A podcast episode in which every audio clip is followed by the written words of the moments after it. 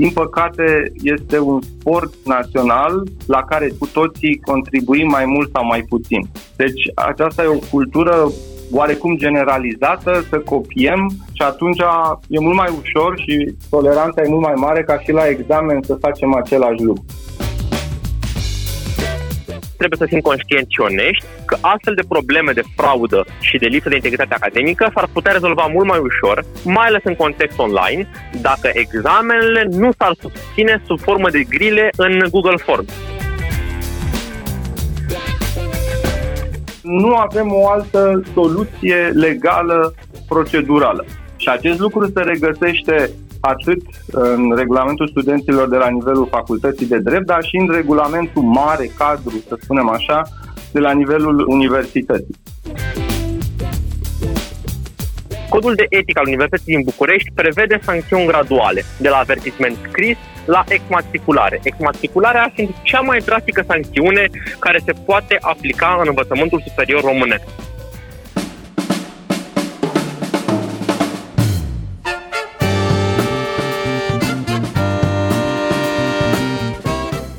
Timpul prezent cu Adela Greceanu și Matei Martin.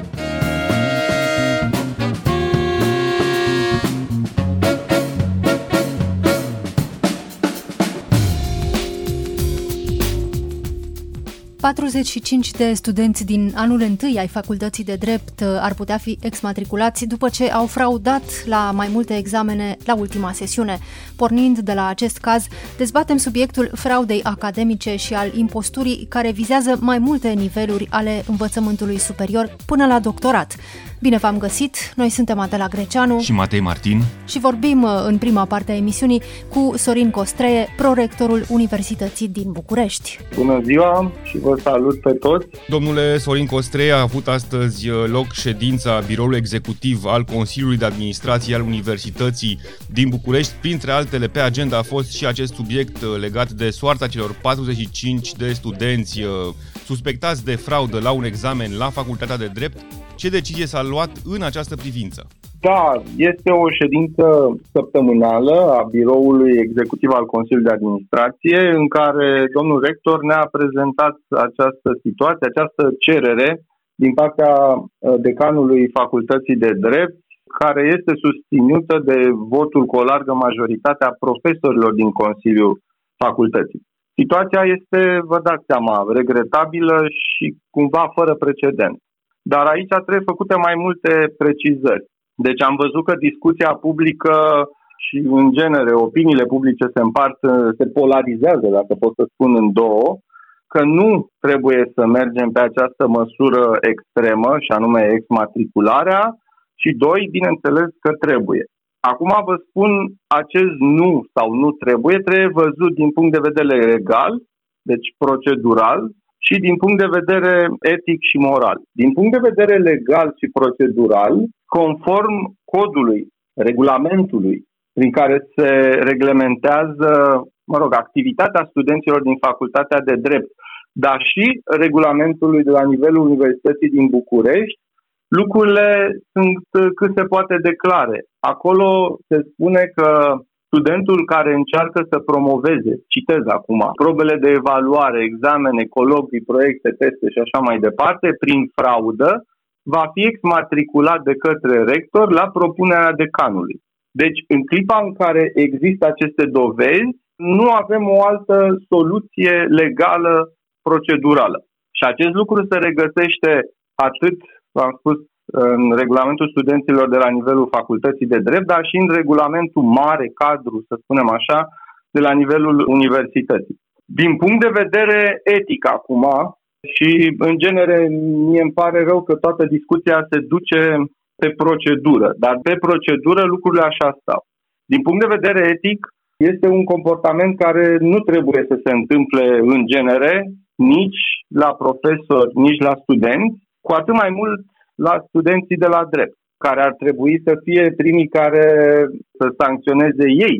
Orice s-a întâmplat acolo, ei s-au organizat și în formă continuată, aș putea să spun, pentru că s-a întâmplat la mai multe examene pentru majoritatea celor în cauză, celor vizați, au fraudat aceste examene. V-am zis, situația este total neplăcută și regretabilă. Putem discuta acum dacă sancțiunea este prea dură, dacă se putea face gradual. V-am spus, din punct de vedere al procedurilor, nu. Din punct de vedere etic, sigur, probabil. Dacă ei sunt unicii vinovați, aici clar nu. Și aici aș vrea să spun două lucruri cu privire la modelele paideice educative pe care noi le promovăm și am scris lucrul ăsta în mai multe rânduri și în Dilema Veche și pe Facebook și, mă rog, în mai multe locuri. Atâta timp cât noi suntem centrați pe o educație și o cultură ce prețuiește informația și memotehnicul, normal că încurajăm indirect astfel de comportamente de tip uh, copy-paste. Și atunci se ajunge la, la fapte din acestea grave. Bun, aici în cazul lor este vorba de înșelăciune, dar în genere când furi o idee, e furt. Până să ajungem uh, la această discuție de etică în educație, aș vrea să vă întreb dacă în uh, această decizie au fost studiate individual cazurile celor 45 de studenți sau este o decizie care îi privește pe toți în bloc ca pe un uh, caz complet? Nu, nu, nu. Din câte știu eu și domnul rector așa ne-a prezentat și așa au fost studiate, sunt uh, studiate individual și decizia s-a luat caz cu caz în funcție de dovezile pe care le avem pentru fiecare student și în funcție de faptele pe care aceștia le-au săvârșit. De ce este nevoie de o decizie la nivel de universitate și facultatea de drept însăși ea singură, prin organele de conducere, nu poate să pună în executare această decizie? Pentru că aceasta este chiar în legea educației.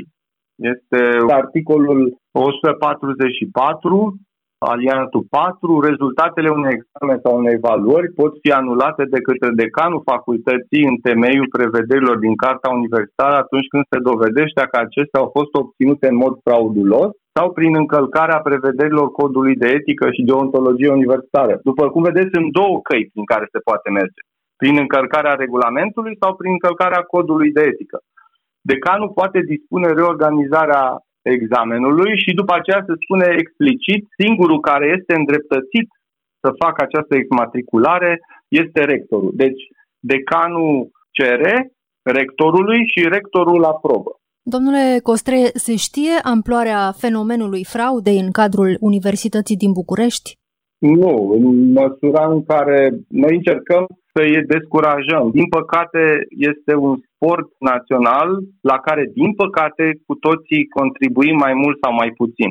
Deci aceasta e o cultură oarecum generalizată, să copiem și atunci e mult mai ușor și toleranța e mult mai mare ca și la examen să facem același lucru. Adică vorbesc din școala generală, din liceu, știți, ai de făcut un referat sau ai de făcut ceva și te inspiri din alte surse. Dar uh, amploarea nu o cunoaștem decât în măsura în care aceste fapte sunt uh, sancționate, în măsura în care ele apar și normal vor fi sancționate. Din păcate, eu cred că e o problemă generală atât a Universității din București cât și a întregii societăți. Odată cu această sancțiune, 45 de studenți exmatriculați de la Facultatea de Drept, uh, va exista și un set de măsuri sau un set de recomandări pentru organizarea mai bună a examenelor în aceste condiții online, astfel încât să nu mai există suspiciuni de fraudă? Da, sigur. Pentru că noi avem o discuție mult mai amplă, generată în parte de acest context. Unu, cum facem examinarea în acest context pandemic a examenelor online? Doi, dacă ne centrăm examinarea doar pe reproducere și pe verificarea de cunoștințe și trei, să ne întărim uh, măsurile de precauție, adică prin care ei sunt descurajați de la bun început și sunt, bineînțeles, la lucrul acesta se întâmplă și acum, dar pot fi și mai bine informați asupra consecințelor. Aici vorbim de niște studenți din anul întâi care, cu durere, îmi pare rău pentru ei, cred că au ceva de învățat. Dacă se decide și zilele acestea domnul rector o să iasă public și o să explice și o să și spună care e decizia, atunci ei vor fi exmatriculați și nu se mai pot înscrie la Universitatea din București timp de 3 ani.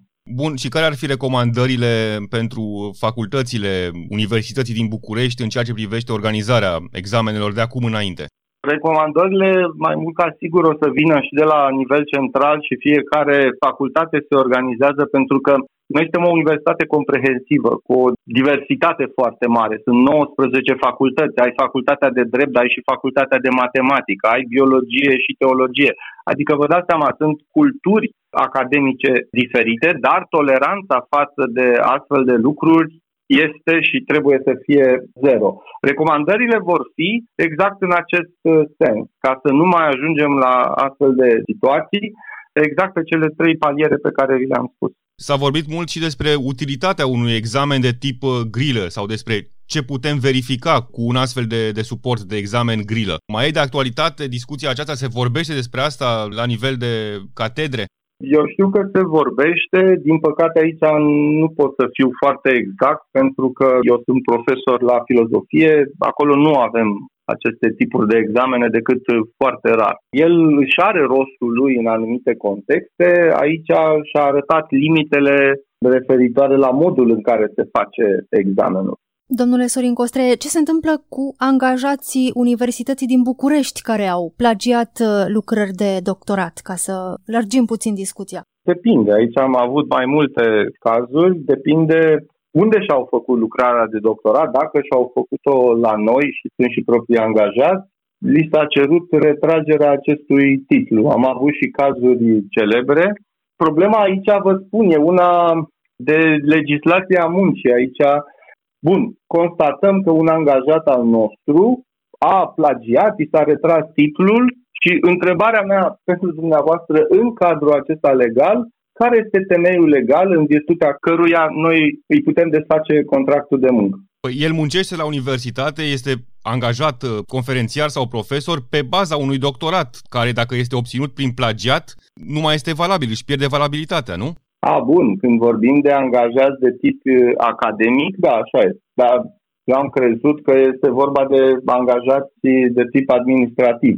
În cauza unui angajat de acest tip, deci academic, profesor în speță, în care nu poți să-l angajezi dacă de la un anumit nivel încolo, lector în special, și conferențiar și profesor universitar, dacă se constată acest lucru, da, bineînțeles că acesta are efect asupra contractului încheiat. Dar în cazul uh, angajaților uh, din zona administrativă, ce se poate face? Totuși, moral, dacă au plagiat și a fost dovedit acest lucru, nu mai este tocmai în regulă să funcționeze în continuare pe funcția pe care o dețin. Sunt de acord cu dumneavoastră, dar, uh, repet, care este temeiul legal în virtutea căruia noi putem face acest lucru. Pentru că ce se va întâmpla? Deci un vid de legislație în măsura în care să presupunem că dai afară acest angajat, acest angajat apelează la instanță și instanța judecă după reguli juridice, din păcate, și nu după reguli morale. Și atunci el va fi repus în, în funcție. Cazul e mult mai dureros și e chiar la facultatea de drept. Noi acolo avem profesori care sunt condamnați penal. Deci condamnarea nu este doar morală, este condamnare penală. Și din cauza vidurilor de legislație, ei continuă să predea. Unul dintre reprezentanții studenților în Consiliul Facultății de Drept, Constantin Alexandru Manda, a făcut un apel către decan și membrii Consiliului în care spune că pedepsirea acestor studenți, acestor 45 de studenți care au copiat prin grupuri de WhatsApp la examenele din sesiunea de iarnă, exmatricularea lor ar fi doar o picătură în ocean și de fapt nu va rezolva problema lipsei de integritate. Dumneavoastră ce părere aveți?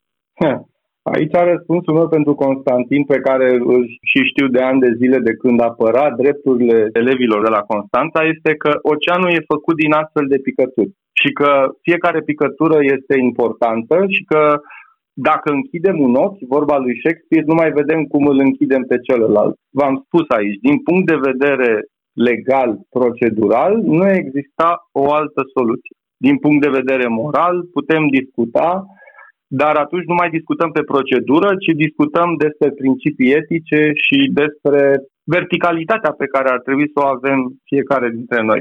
Am stat uh, de vorbă cu prorectorul uh, Universității din București, uh, Sorin Costreie. Invitatul nostru este acum Constantin Alexandru Manda, reprezentantul studenților în Consiliul Facultății de Drept. Bun venit la Radio România Cultural! Bună seara și mulțumesc pentru invitație! Ați făcut un apel uh, către decanul și membrii Consiliului Facultății de Drept uh, în care accentuați faptul că pedepsirea acestor uh, studenți care au copiat la examenele din februarie ar putea fi doar o picătură în ocean și nu va rezolva problema lipsei de integritate academică. Care ar fi, în opinia dumneavoastră, soluțiile la această problemă generalizată? Nu? De unde ar trebui să se înceapă? În primul rând, trebuie să înțelegem că problemele de etică și integritate academică la nivelul Universității din București și la nivelul Facultății de Drept nu se rezumă doar la cei 49 de studenți de anul întâi suspectați de fraudarea unor examene. Din păcate, la nivelul Universității din București există și funcționari cu funcții de conducere care au fost depistate de către CNADU cu plagiat și le-a fost retras doctoratul prin ordine de ministru, mă refer aici la directorul Direcției Juridice a Universității. Din păcate, la Facultatea de Drept există și profesori care sunt condamnați penal definitiv și încă se află la catedră, doar pentru simplul fapt că au fost condamnați cu suspendare, dar o instanță de judecată a stabilit că ei au comis niște infracțiuni cu vinovăția prevăzută de lege. Și trebuie să înțelegem că și în rândul studenților problemele de etică și integritate academică nu se rezumă la cei 49 de colegi care au fost prinși în timpul fraudării unor examene. Și mă doare să spun chestia asta, dar trebuie să înțelegem cauzele de la care pornește această problemă. Din păcate, acești uh, colegi surprinși în timpul fraudării unor examene nici măcar nu au avut oportunitatea ca până la momentul în care au fost uh, propuse de matriculare să treacă în viața lor de studenți printr-un curs de etică și integritate academică. De ce? Pentru că la facultatea de drept acest curs este abia semestrul al doilea al anului întâi, deci nu semestrul întâi, nici măcar în Freshers Week, așa cum se petrece la universitățile de afară, și, atenție, nu este nici măcar obligatoriu, este un curs opțional. Este un curs opțional, deci uh, pur și simplu poți să nu-l alegi. Bun, am înțeles uh, problemele de etică la nivelul Universității din București nu se rezumă la cei 45 de studenți care au fraudat uh, un uh, examen sau mai multe, nu se rezumă la aceștia, dar odată cu sancționarea lor se rezolvă măcar o mică parte din aceste probleme. Sunteți de acord? Aș spune că nu se rezolvă, pentru că, din păcate, doar se sancționează un comportament surprins, dar nici măcar nu se face ceva pentru a rezolva problemele cifrei negre a lipsei de integritate academică. Acea integritate academică care nu se vede, care nu este depistată. Ce înțelegeți prin cifră neagră? Cifra neagră este un concept criminologic care se referă la acele acte care nu sunt depistate, care nu se cunosc, care nu sunt în atenția autorităților. Adică, în cazul nostru de față, la lipsa de integritate academică care nici măcar nu este descoperită, care nu este știută, care se petrece fără ca conducerea universității nici măcar să aibă habar despre aceasta. Puteți evalua această cifră? Puteți să ne dați uh, niște exemple sau o măsură a lipsei de integritate? Aș spune că în primul și în primul rând ar fi nevoie ca în rândul corpului studențesc să existe din partea conducerii universității în primele săptămâni de facultate niște cursuri intensive de etică și integritate academică. Niște cursuri intensive care să învețe pe copiii până la urmă veniți din învățământul liceal, unde din păcate trebuie să fim conștienți că etica și integritatea academică reprezintă un concept total absent, să învețe cum trebuie să te comporți în mediul universitar, ce înseamnă integritatea academică universitară, care sunt sancțiunile la care te expui în cazul în care încalci rigorile de etică și integritate academică, pe de altă parte, o mai mare aplicare asupra acelor, um, ai spune, exerciții practice care dezvoltă comportamente de etică și integritate academică, adică studenții să nu fie puși doar să rezolve grile, pentru că noi, din păcate, suntem o facultate de făcut grile. Din păcate, dreptul în România se face sub formă de grile. Să-i pui pe studenți, de exemplu, să facă niște lucruri practice, niște referate, niște articole care ulterior să fie trecute prin software antiplagiat și să li se arate care sunt consecințele plagierii unor lucrări științifice. Pe de altă parte, trebuie să fim conștienți și onești că astfel de probleme de fraudă și de lipsă de integritate academică s-ar putea rezolva mult mai ușor, mai ales în context online, dacă examenele nu s-ar susține sub formă de grile în Google Forms. Un examen oral nu poate fi fraudat, iar un examen care pune la verificare, care evaluează modul în care studentul înțelege și face conexiunea între instituții juridice. Al un examen tip speță, în care primești o speță și ai de rezolvat cu toate materialele pe masă, cărți, coduri și tot ce mai ai, să rezolvi și răspunzi la niște întrebări într-un timp limitat. Astfel de examene pun la verificare, evaluează tocmai modul de gândire al studentului și tocmai modul în care el și-a însușit conexiunile între instituții, nu pe lucrarea motamo a unor informații. Am urmărit un pic discursul public legat de acest incident cu cei 45 de studenți uh, care sunt în prag de a fi exmatriculați uh, pentru că au fraudat un examen. Se vorbește foarte mult uh, despre utilitatea unor materii, despre ce se predă și cum se evaluează la facultatea de drept. Sugerați, domnule Manda, ceva mai devreme că n-ar strica în anul întâi o materie numită etică academică îmi cer scuze, materia există, dar este în semestrul al doilea și este opțională. Ceea ce spun eu este că ar fi utile niște cursuri în ceea ce se numește pe afară Freshers Week, cele două, trei săptămâni de la începutul anului universitar în anul întâi, în care studenții să fie inițiați în ceea ce înseamnă etica și integritatea academică universitară în practică. Bun, nu e ca și cum uh, furtul, inclusiv furtul intelectual, nu e cunoscut în rândul studenților. O materie în plus ca aceasta, ce ne facem dacă copiază și la examenul de etică academică? Dacă ajunge să dăm examenul de etică academică sub formă de grilă, înseamnă că ne merităm soarta. Bun, nu cumva dacă studenții prinși acum că au copiat nu vor fi sancționați, ar putea înțelege că li se permite în continuare acest comportament și odată cu ei ar putea înțelege și alți studenți același lucru? Nimeni nu a afirmat că studenții nu trebuie sancționați, dar cum s-a întâmplat și în uh, alte situații similare, de exemplu, astă vară, când la Facultatea de Drept, în prima sesiune online de când uh, este alături de noi pandemia de COVID-19, studenții au fost sancționați cu alte sancțiuni prevăzute de codul de etică, sancțiuni aplicate gradual pentru studenți aflați la prima abatere de încălcare a normelor de etică și integritate academică. Codul de etică al Universității din București prevede sancțiuni graduale, de la avertisment scris la exmatriculare. Exmatricularea fiind cea mai drastică sancțiune care se poate aplica în învățământul superior românesc. Am auzit în spațiul public multiple discuții despre faptul că regulamentul facultății de drept prevede o singură sancțiune pentru frauda academică și anume exmatricularea. Și cred că este util să clarific un pic acest aspect. Vă rog. Legea Educației Naționale. Legea Educației Naționale, actul normativ care reglementează învățământul românesc. Spune următorul lucru. Actul administrativ al universității în care se prevăd sancțiunile care se aplică în caz de încălcare a eticii academice este codul de etică. Asta spune legea, că în codul de etică pune aceste sancțiuni. Ori, Universitatea din București are în codul său de etică, adoptat în decembrie 2020, actualizat la zi, sancțiuni graduale, de la avertisment scris la exmatriculare. Aici avem inclusiv retragerea bursei, retragerea dreptului la bursă pentru 3 ani de zile, retragerea dreptului la cămin, anularea examenului în așa fel încât studentul să aibă restanță și ulterior să fie în cazul în care nu e restanța să fie la învățământ cu taxe și nu la buget, deci pierderea locului la buget. Sunt mai multe sancțiuni care se pot aplica. Cum am spus mai devreme, legea spune că aceste sancțiuni trebuie prevăzute în codul de etică, nu în regulamentul unei facultăți. Faptul că regulamentul facultății de drept are o singură sancțiune pentru frauda academică, iar codul de etică are mai multe sancțiuni, nu înseamnă că se aplică regulamentul. Pentru că în acest caz nu suntem în prezența principiului de drept că norma specială derogă de la cea generală. Regulamentul unei facultăți nu este normă specială față de codul de etică, pentru că nu are aceeași forță juridică. Pentru a fi normă specială care derogă de la cea generală, trebuie să fim în prezent a două norme cu forță juridică similară. În cazul de față, codul de etică al Universității din București are o forță juridică superioară regulamentului. Regulamentul nu poate contrazice codul de etică, pentru că codul de etică este conform legii parte a cartei Universității din București. Bun, din câte înțelegem, uh, decizia sancțiunii cu exmatricularea a fost adoptată cu o largă majoritate în, uh, în Consiliu. Mai e ceva de făcut aici? Se poate schimba ceva din acest... Da, se poate schimba. Facultatea de drept este doar cea care propune.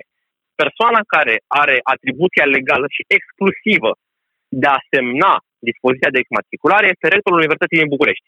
Rectorul este singurul în măsură să exmatriculeze studenții. Nu decanul, nu Consiliul Facultății. Consiliul doar propune. În acest moment, noi apreciem, ca reprezentanți ai studenților, că aceștia trebuie sancționați, fără doar și poate. Și vreau să clarific un lucru foarte clar.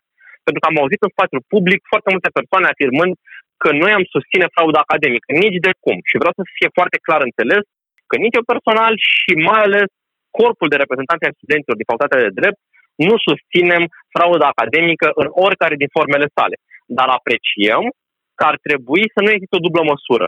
Și, și în această situație, ca și în alte situații similare, în care studenții erau la prima abatere, cum a fost astă vară, de exemplu, să se aplice alte sancțiuni prevăzute gradual de către codul de etică al Universității din București. Se vorbește în același timp uh, și despre ce va urma după această eventuală sancționare a studenților care au fraudat uh, examenele, eventuale măsuri, eventuale reinventări ale formulei de examinare, în ce măsură studenții reprezentanți în Consiliu contribuie la aceste măsuri. Studenții reprezentanți în Consiliu reprezentăm 25% din componența întreaga Consiliului, din ponderea Consiliului. La Consiliul de joi s-a votat ca sesiunea din acest semestru să se deruleze fizic, în condițiile în care a fost respinsă propunerea ca și activitatea didactică să se desfășoare măcar parțial, adică doar seminarele, în uh, format fizic. Noi dezavăm complet această decizie, pentru că nu poți să soliciți o examinare în format fizic în condițiile în care activitatea didactică din întreg semestru se desfășoară online. Între activitatea didactică și examinare trebuie să existe o identitate pentru a asigura echitatea față de studenți. Nu putem chema studenții la facultate să vină să-și ia chirie în București doar pentru o lună, pentru a se da examenele fizice, pentru să susțin unii profesori că așa nu se pot frauda. Din păcate, un student care va dori să fraudeze, îl va putea frauda oricum.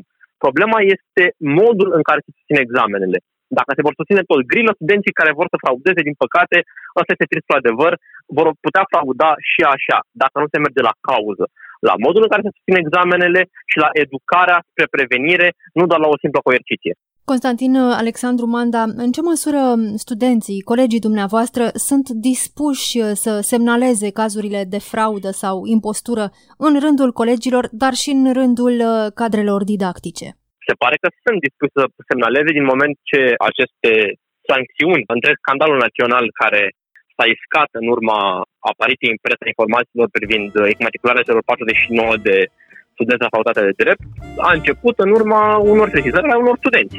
Constantin Alexandru Manda, vă mulțumim uh, pentru discuție. Vă mulțumesc și eu frumos. Noi suntem Adela Greceanu și Matei Martin. Ne găsiți uh, și pe platformele de podcast. Abonați-vă la Timpul Prezent pe Castbox, Apple Podcasts și Spotify și urmăriți pagina de Facebook Timpul Prezent. Cu bine, pe curând!